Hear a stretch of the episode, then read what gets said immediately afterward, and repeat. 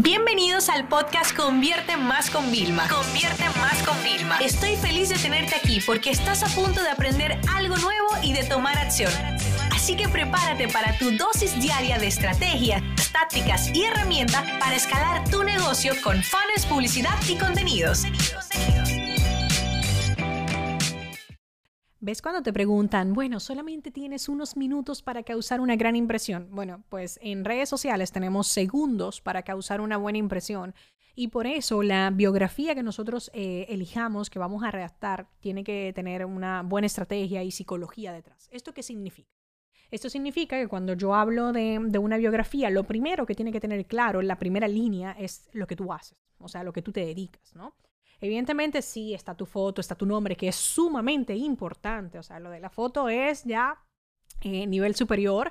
Eh, por eso inclusive todos tenemos como la misma foto en todas las redes sociales que como la oficial. Es una foto que debe de ser eh, del, del, cuello hacia arriba, no puede ser de cuerpo completo porque no se te va a ver el rostro.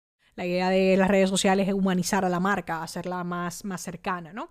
Entonces, independientemente del nombre y la foto, en la descripción, en la primera línea o la primera frase, si es en el caso de Twitter, que suele estar como todo más junto, debe dejar claro lo que tú haces, es decir, cómo tú te ganas la vida. Te lo voy a poner más fácil. Cómo te ganas la vida, que es viene siendo cómo tú ayudas a negocios o a profesionales y empresas a tener resultado. Por ejemplo, yo ayudo a vender en Instagram. Yo ayudo a vender, eh, yo formo a empresas, yo hago coaching para ejecutivos, o sea, tiene que quedar sumamente claro lo que tú estás haciendo.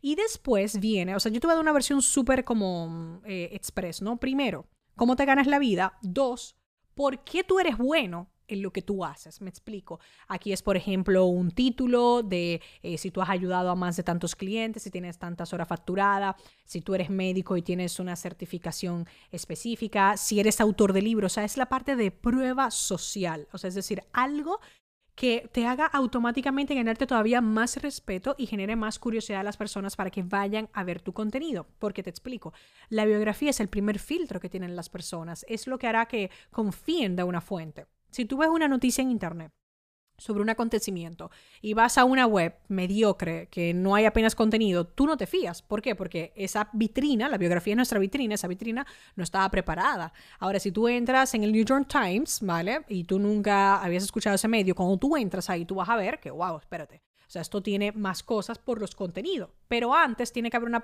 una pequeña descripción.